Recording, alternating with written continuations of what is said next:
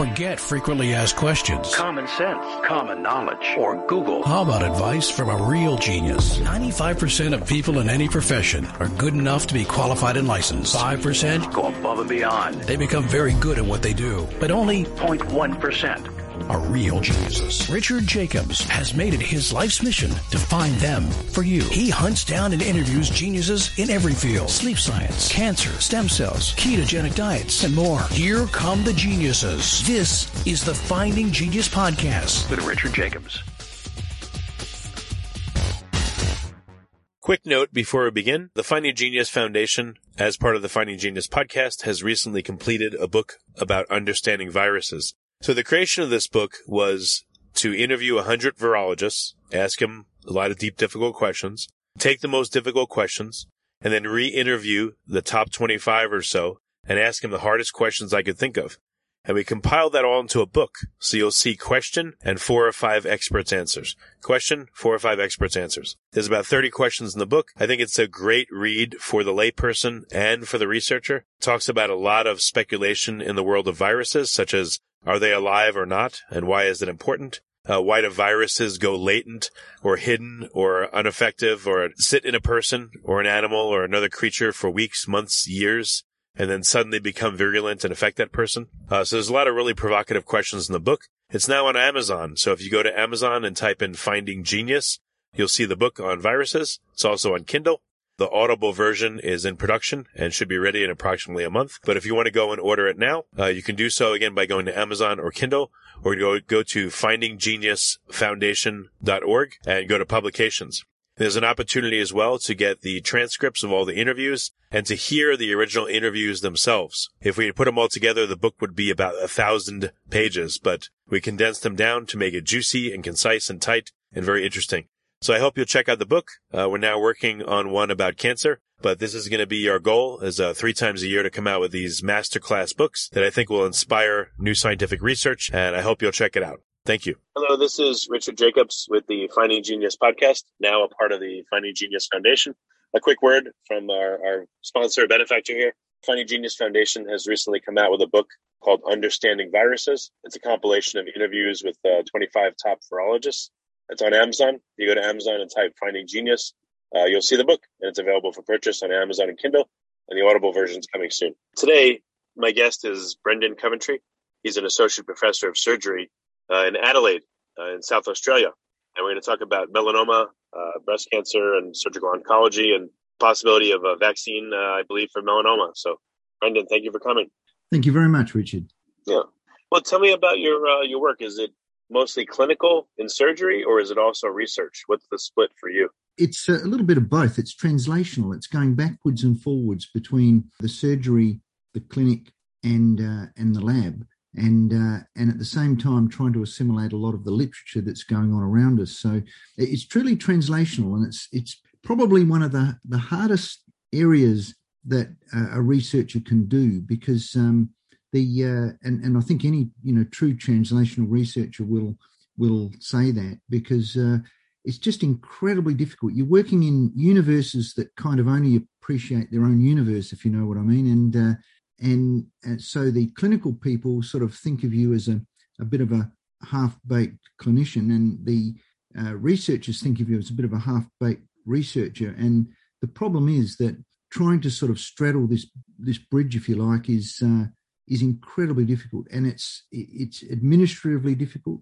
like the administrators don't seem to really appreciate the true worth of uh, of translational research and uh, and also in, in terms of trying to get funding and things. I mean, you would think that would be where the funding would be thrown, but ironically, a lot of the, the funding is directed at either sort of pure clinical research or pure fundamental research, and, and where you truly try to cross a bridge, particularly if it's not a, a particularly popular area at the time, it becomes incredibly difficult. And and so you know, if there's any um, if there's any people that control money that and funding that are listening, really and truly, you know, this is where the money should be uh, being put, or a whole lot more should be put, because um, it's not to say pure clinical and pure fundamental research aren't vitally important, but I think the true translational bridge work, which is so damn difficult, is uh, is not really terribly well funded. It's really really hard to get money. Yeah, I thought that there's an SBIR program and an STTR program through NIH for translational work. Yeah, yeah. So there's the R21 schemes and various other schemes that that are really good, but um, but you know they're they're not they're not that open to people from outside the US. Um, I think it's going to get pretty interesting with COVID uh, and a lot of the the additional research that's gone on. But you know, some of this might help us too. I've been musing lately about how COVID might actually help a lot of other research, like cancer research. Um, for example, we've never really looked terribly much. It's never been popular to look at at the common cold. Now, some 20 to 30 percent of common cold viruses are coronaviruses. So this is this is getting really interesting. I mean, now for once we've had tons of money thrown and lots and lots of research time thrown at at um, the coronavirus. And so, you know, we, we may get to understand a lot about the way the common cold works, which could lead us to some fundamental understanding about how the immune system works, you know, how we yeah, defend so. ourselves and, and, so on. And that will lead to understanding about cancer, I believe, too. Well, tell me about your research. Let's focus on that. What's that look like? Yeah, so so we um, I sort of got interested in the immune system many years ago at high school, and I was looking at snails taking up carbon particles and, and phagocytosing them. And you could see all this in real time. It was truly fascinating for, for a um, young person coming into the whole area of immunology. And about that time, you know, a bit before maybe Macfarlane Burnet was um, publishing with Medawar, publishing articles on trying to control uh, viruses using interferon. And it was also noticed at that time that you could control some cancers with these similar sort of cytokines. He coined the immunosurveillance hypothesis for cancer, saying that you know the immune system in people was and animals was um, was pretty highly tuned to picking up uh, aberrant, uh, malignant, so-called cancer type cells, and and that these were removed from the system. So it was only the ones that sort of escaped immunosurveillance that that ended up with um, cancer, as we know it clinically. I thought that was fascinating, and, and I still think it's fascinating, and, and I'm still fascinated, probably just as much, if not more, uh, today as I was then. Um, this led me to do a PhD in in um, tumor infiltrating lymphocytes, which was starting to get popular in the early 80s, and and then uh, ultimately became really interesting in the in the late 80s. A lot of work out of the NIH with Steve Rosenberg and and many others. Um, that were looking at, at that. Um, and about that time, I had the opportunity to get involved in, in a vaccine trial that was going on in Australia uh, using a type of vaccine that came from a patient's melanoma cells, and it was able to cause a lot of reactivity in a lot of a lot of other patients. So uh, it was it was really quite interesting. And then I got involved in some NIH trials that that were were sort of multi-centre, and and uh, some of the centres in Australia participated in those, and uh, and that was fascinating too. So I started looking at different types of cancer vaccines, and ultimately, you know, it became more and more interesting that the purer you made the vaccine, the less effective it was. So we sort of I particularly, but but our group and, and others started focusing on the sort of more complex vaccines, the ones that um, in many respects were so, for better want of a better word, dirty vaccines. They they weren't clean at all. They didn't. They weren't like a drug where you could synthesize, say, a single molecule. They they actually were complex and they had lots of componentry to them, and it was like the immune system was somehow being sort of more broadly primed, and that that somehow made it uh, much more likely to get a an effective response. And so in about 2000, we'd finished one trial and the vaccine, and in fact, the, the trial itself was done in sort of slightly earlier stage melanoma and and it was a effectively a negative result. But but interestingly, the curve for the treated group compared compared to the placebo group was was always greater. And I thought that was fascinating. It was it was on the verge of being statistically significant, but not quite. And and I, I just kind of thought that something was was sitting behind there, but I couldn't make it out, and neither could anyone else. And and you know, it was largely scrap heaped as a as a vaccine. And uh, in about 2000, a chap was sent to me by another surgeon, and and this chap had had multiple melanomas uh, removed, and it was getting to the stage where after you know some 20 odd operations removing small deposits and uh, having had uh, radiation treatment and various other things for, for deeper melanoma in his body. Before we continue i've been personally funding the finding genius podcast for four and a half years now which has led to 2700 plus interviews of clinicians researchers scientists ceos and other amazing people who are working to advance science and improve our lives and our world even though this podcast gets 100,000 plus downloads a month, we need your help to reach hundreds of thousands more worldwide. Please visit findinggeniuspodcast.com and click on support us. We have three levels of membership from 10 to $49 a month, including perks such as the ability to see ahead in our interview calendar and ask questions of upcoming guests, transcripts of podcasts you're interested in, the ability to request specific topics or guests, and more. Visit findinggeniuspodcast.com and click support us today. Now back to the show. Um, the uh, the surgeon said, "Look, you know, every time he's coming back to have his sutures out, there's more that are popping up. You know, is there anything you could you could offer him immunotherapeutically?" And mm. uh, I I looked at at uh, we we were just about to start one trial, an NIH trial, and we were we'd finished uh, this this other trial that I'd mentioned, and and I said to him, "Look, you know, I, I don't know, but I said there's chemotherapy, which has a very, very low response rate. It's maybe, you know, 10% response rate and about a 1% survival for advanced melanoma. So it was it was pretty hopeless. And and the side effects were, were present too in a large number of patients. So so I said, well, look, you know, there's this vaccine that we have trialed and we we have a lot of experience with. We know it's not toxic. We know that it it really doesn't seem to affect people uh, apart from you know having some effect against the tumor but we can't what, what was what was the vaccine for? Was it is this off use or is it was it made for melanoma? Yeah well uh, no it was it was um, an experimental vaccine um, a um, lysate what we call a lysate vaccine which is is a uh, is manufactured by by lysing uh, existing cancer cells that are that are set up in a cancer cell line. So it's grown and, and replicating uh, line, and uh, we lyse it.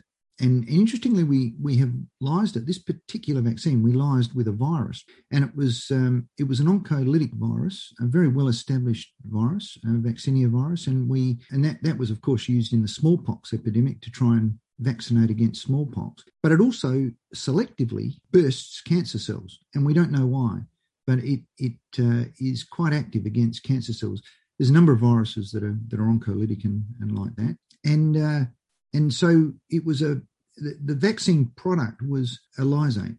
It was it comprised of, of tiny fragments of, of viral particles, but but lots of, of debris from cells that have been burst. And uh, so very what what you might call a an impure vaccine, a, a so-called dirty vaccine. And um, well, I thought they, they uh, the stuff they add to it they call adjuvants, I guess, to stimulate the immune system to have a larger reaction than it otherwise would. Yeah, yeah, yeah, that's right. And and so there's been a lot of work with adjuvants, but adjuvants are an addition. They're a they're a they're an right. They're not the main to the vaccine main, uh, so mechanism. No, they're, adjuvants represent something that you're adding to the vaccine to make it stronger, make the response stronger. And uh, so, so this probably had its own adjuvant in there. You know, it probably had mechanisms for boosting the reaction that you would have got if you'd not had, say, viral particles in there. I think I think this is turning out to be incredibly important, and we're noticing it with um, with a lot of research. You know, some of the coronavirus stuff's looking interesting in that area too. But the the nuts and bolts of the story and and the beginning really uh, came in 2000 when when this chap came along and he couldn't we just couldn't stop his tumor the, the surgery was not being effective. So we uh, i said to him look you know there is this vaccine. We could try that. I said it, it's probably worth a go but i can't guarantee it will do anything. Anyway uh, he had one dose and came back and he said look doc he said i think i think it's starting to disappear. And i said really? I said no this is pretty interesting. So i had a look and sure enough it it was quite red and inflamed, and it looked like it was decreasing in size, these nodules that you could feel underneath the skin. And uh, anyway, what happened next was I revaccinated him two weeks later, and then at this at this uh, clinic interview, and And then he came back another two weeks later for his next vaccine. And he said, Look, doc, they're gone. If you like this podcast, please click the link in the description to subscribe and review us on iTunes. And I said, Really? I said, Show me. And he, and I had a look, and sure enough, there was nothing to feel anywhere. We performed CTs, and all the tumor that was related to his lung and everything had gone, completely gone. Uh, I saw him uh, a few two months ago, and he's now just passed his 20th anniversary of survival from advanced melanoma. That's uh, so, wow, uh, that's rare. Yeah, it is. It, it's very rare, and, and I'm really, really enthralled that that I could I could actually witness this. It's a, it's a, an amazing thing when you witness it. And so uh, I don't think if the response had been so dramatic that I would have really gone on to the next patient. And and so we've we've now had a string of patients. I ended up doing a small trial of 50, uh, just over 50 patients, and and interestingly, uh, we have had regression in in a, a, surprising number. So we had we had a 17% complete response rate where everything just disappeared.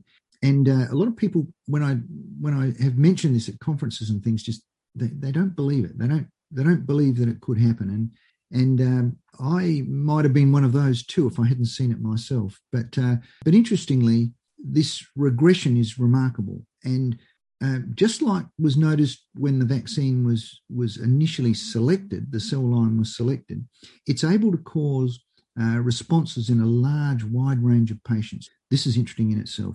So we we're at present trying to sort of unpick this. We've got a lot of blood stored for these patients, and and we're we're trying to sort of unpick all of this.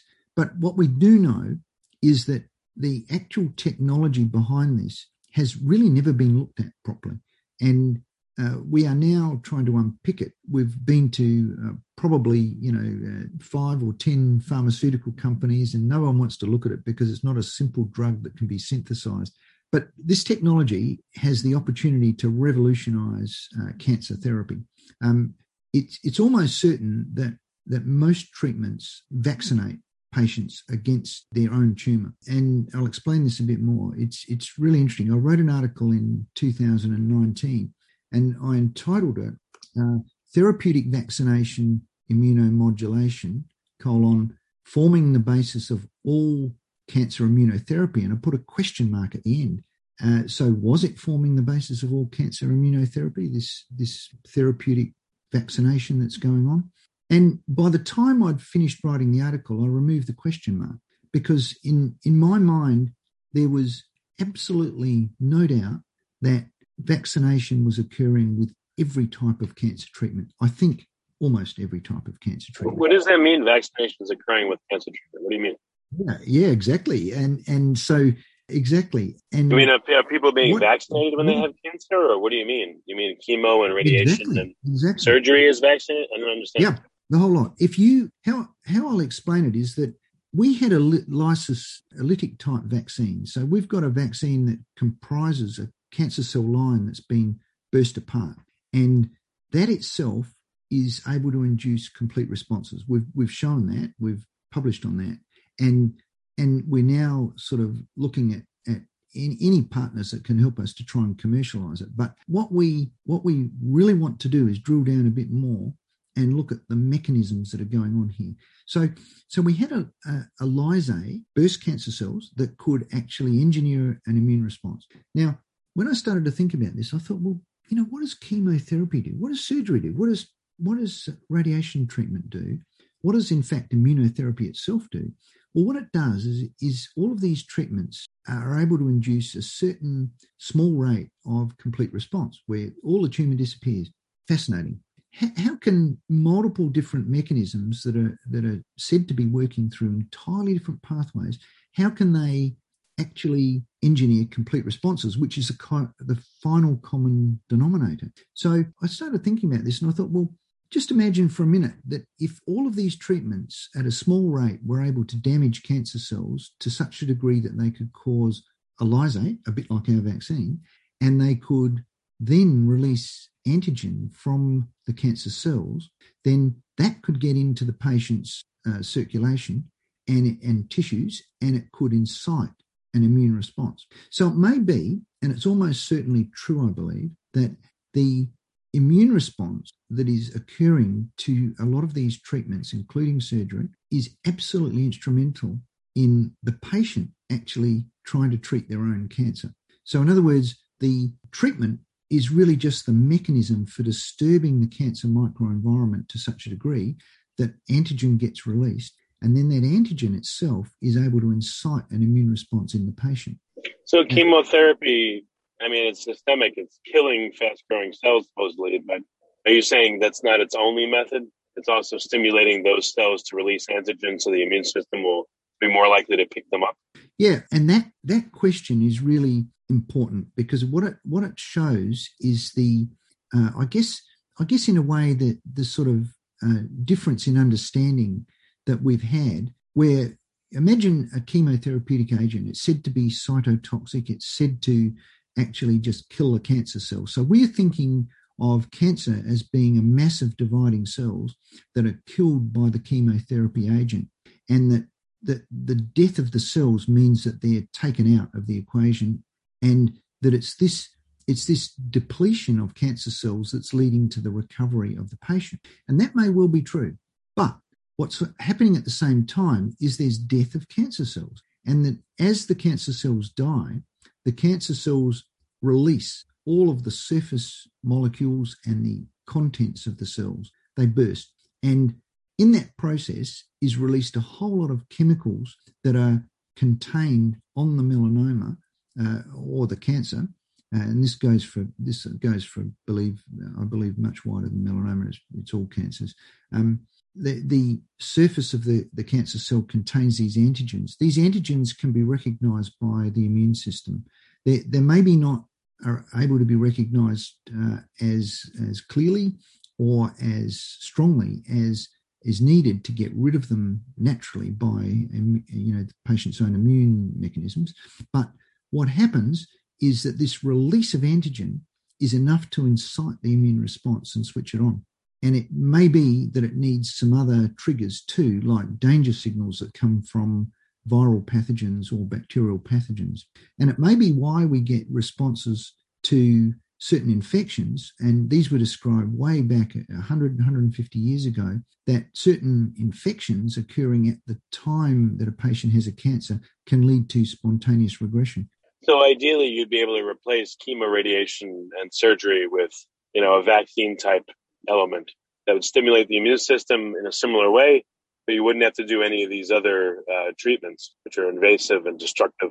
Yeah, it might be. It might be that we supply the vaccine like we're doing currently in our studies, that we actually inject the vaccine and we inject it intradermally so that it gets taken up by uh, special cells in the skin that can present antigen better called dendritic cells. And uh, it may be that, that we actually supply exogenous vaccine, uh, or it may be that we find ways of, of actually selectively destroying cancer cells uh, in the patient so that we can incite the immune reaction that's going on. Because after all, what's happening in the patient when a cancer is growing is there's a certain death rate in that cancer uh, mass. And so as the death rate is going on, the immune system is constantly being primed. It's constantly being exposed to the antigen from the cells that are dying. And in this process, the immune system's being stimulated at, at intervals and it, it looks like the immune system's being stimulated in waves almost. We noticed this with some of our vaccine patients, and we uh, searched a little harder and we looked at um, uh, the way that, that the immune system was being switched on and switched off. We monitored patients using uh, CRP, a very general marker for inflammation that we use a lot in surgery for a lot of a lot of things like appendicitis and pancreatitis and various other uh, infections. So we uh, we used CRP, and what we noticed that was that if we did it on a near daily basis, we could see fluctuations in the CRP level. We we thought it was we used some some really simple mathematics, and it turned out that they were eh, too simple. And uh, we um, we looked at the fluctuation, thinking that it was probably quite regular. But there's a lot of noise going on here, and uh, we've we've now used some artificial intelligence to try and drill down a little further, and, and used um, deep learning to try and and look at this a, a, bit better to see if we can predict when it might be better to treat, for example, as opposed to not treat. I mean, we know that um, that a lot of vaccination that occurs to infectious disease might be dependent on the time of day that the vaccine is given. So there's there's a lot of sort of diurnal rhythms and other aspects of, of cancer treatment that have, uh, are essentially unexplored, almost completely unexplored. And we were starting to drill down here with this, with some of our vaccine work as well. Well, are you repurposing existing vaccines, or do you now have any hints on new vaccines to create, or you know, are you looking at technology that appears to be again oncolytic, and then pairing it with adjuvants to make it into vaccine-like treatment? Like, what's the first path forward, or you have to go through all paths? All of the above.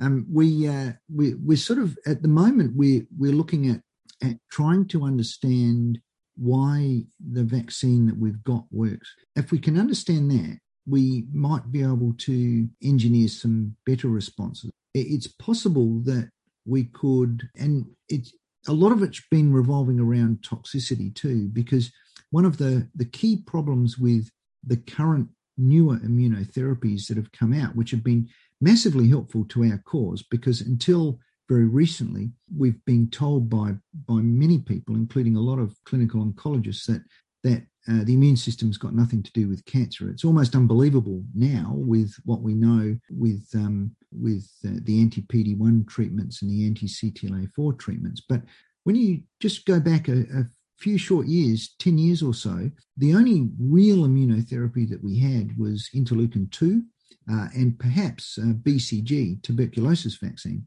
which was used for bladder cancer and it was used for melanoma as well. And no one really believed that vaccination could work. It was it had a very checkered history, and uh, if you go back in the literature, a lot of these studies were negative. So it, there was a lot of skepticism about about the immune system and cancer, and a lot of skepticism about vaccines. And I think there, there's still a bit of that hanging over. But when the anti PD1 and anti CTLA4 immunotherapies came along, suddenly we started to see much better responses uh, to, say, conditions like advanced melanoma and, and then lung cancer and, and uh, quite a number of other cancers now. But not only did we see that, but we saw rampant autoimmunity being unleashed. And one of the interesting, most fascinating things about all of this is that the autoimmunity almost parallels the response, the clinical response against the cancer. So, what, what does that mean? It parallels the clinical response. Well, what happens is that that when a patient has a response in their cancer to the immunotherapy, they almost always have autoimmunity as a side effect. In other words, what it's doing is it's somehow unleashing the control over uh, tolerance, really. Uh, uh, it's, it's reducing the tolerance that the immune system has to a lot of normal tissue. So it's not uncommon to get pneumonitis or colitis or affect the pituitary or the thyroid. Um, it's it's fascinating that that autoimmunity is almost necessary for the effectiveness of these immunotherapies. Now, the immunotherapies like interleukin 2, anti CTLA4, and anti PD 1, they all effectively are pure immune drivers. They just drive the existing immune response on. And so that means that if we're getting responses when we just simply push the accelerator down, then we must be pointing in the right direction for a certain number of, of, patients and therefore just accelerate what must be a slightly ineffective immune response going on underneath against their own cancer.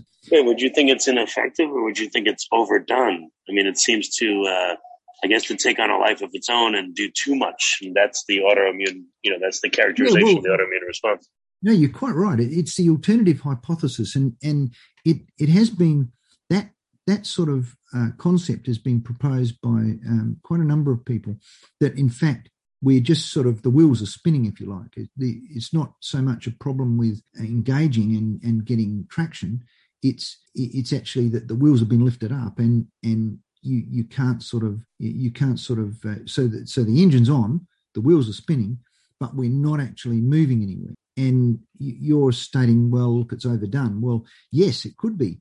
Uh, we're not really sure which way around it is, whether it's a it's a situation where the wheels are spinning and, and these treatments just put the put the vehicle down and allow it to go, or whether uh, in fact it's it's happening at such a uh, an ineffective level that just a little bit of a boost over the top actually uh, engineers a correct immune response that that is. Well, why don't you why don't you try to find a sweet spot and tone down the adjuvant to the minimum level, and thereby you might uh, reduce the autoimmune response later. Yeah, and people have done that. They've reduced, they've turned back the the amount of IL two, anti CTLA4. That people have tried it in all sorts of dose levels, and what what is found is that that in general, if you turn it back so you're not inducing autoimmunity, it doesn't seem to have as much effect clinically. It's not as uh, it's, it's not got as greater effectiveness. So um, so this is you know this is all fascinating. We're learning a lot. We're not we're not sort of in a, in an area at the moment where we can can engineer responses as effectively as we'd like and to minimize toxicity as effectively as we like. But but it's um, it's it's gaining a lot of ground. We, we also know that the microbiome is important. Uh, there's been a number of studies that have demonstrated that um, by modifying the microbiome, uh, that's the, the gut bacteria basically, then you can uh, alter the effectiveness of, of some of these immunotherapies. So there's some there's some things going on in the background that we we don't quite comprehend yet, but we're we're gradually unpicking it. Well, yeah, very good, Brendan. Um, Unfortunately, today we're out of time, but it definitely sounds like we need to have another conversation about this in the future if you're willing. But where yeah, can people find out more about your work at this moment? Where can they go? Um, well, we've got a number of publications. There's uh, basically just just Google Scholar, and and that should be able to pick up some of the publications that we've been putting out. And you can you can Google uh, vaccine treatment of uh, of melanoma, and that should give some some results as well. Um, I'm happy for people to contact me directly if they'd like. Okay, very good. Well, Brendan, thank you for coming and talking about this. And again, it's it's like we just touched the tip of the iceberg. So my pleasure, Richard. Yes, indeed, indeed. We're, we're right on the cusp, and I think this is going to be a very fascinating journey in the next ten years or so.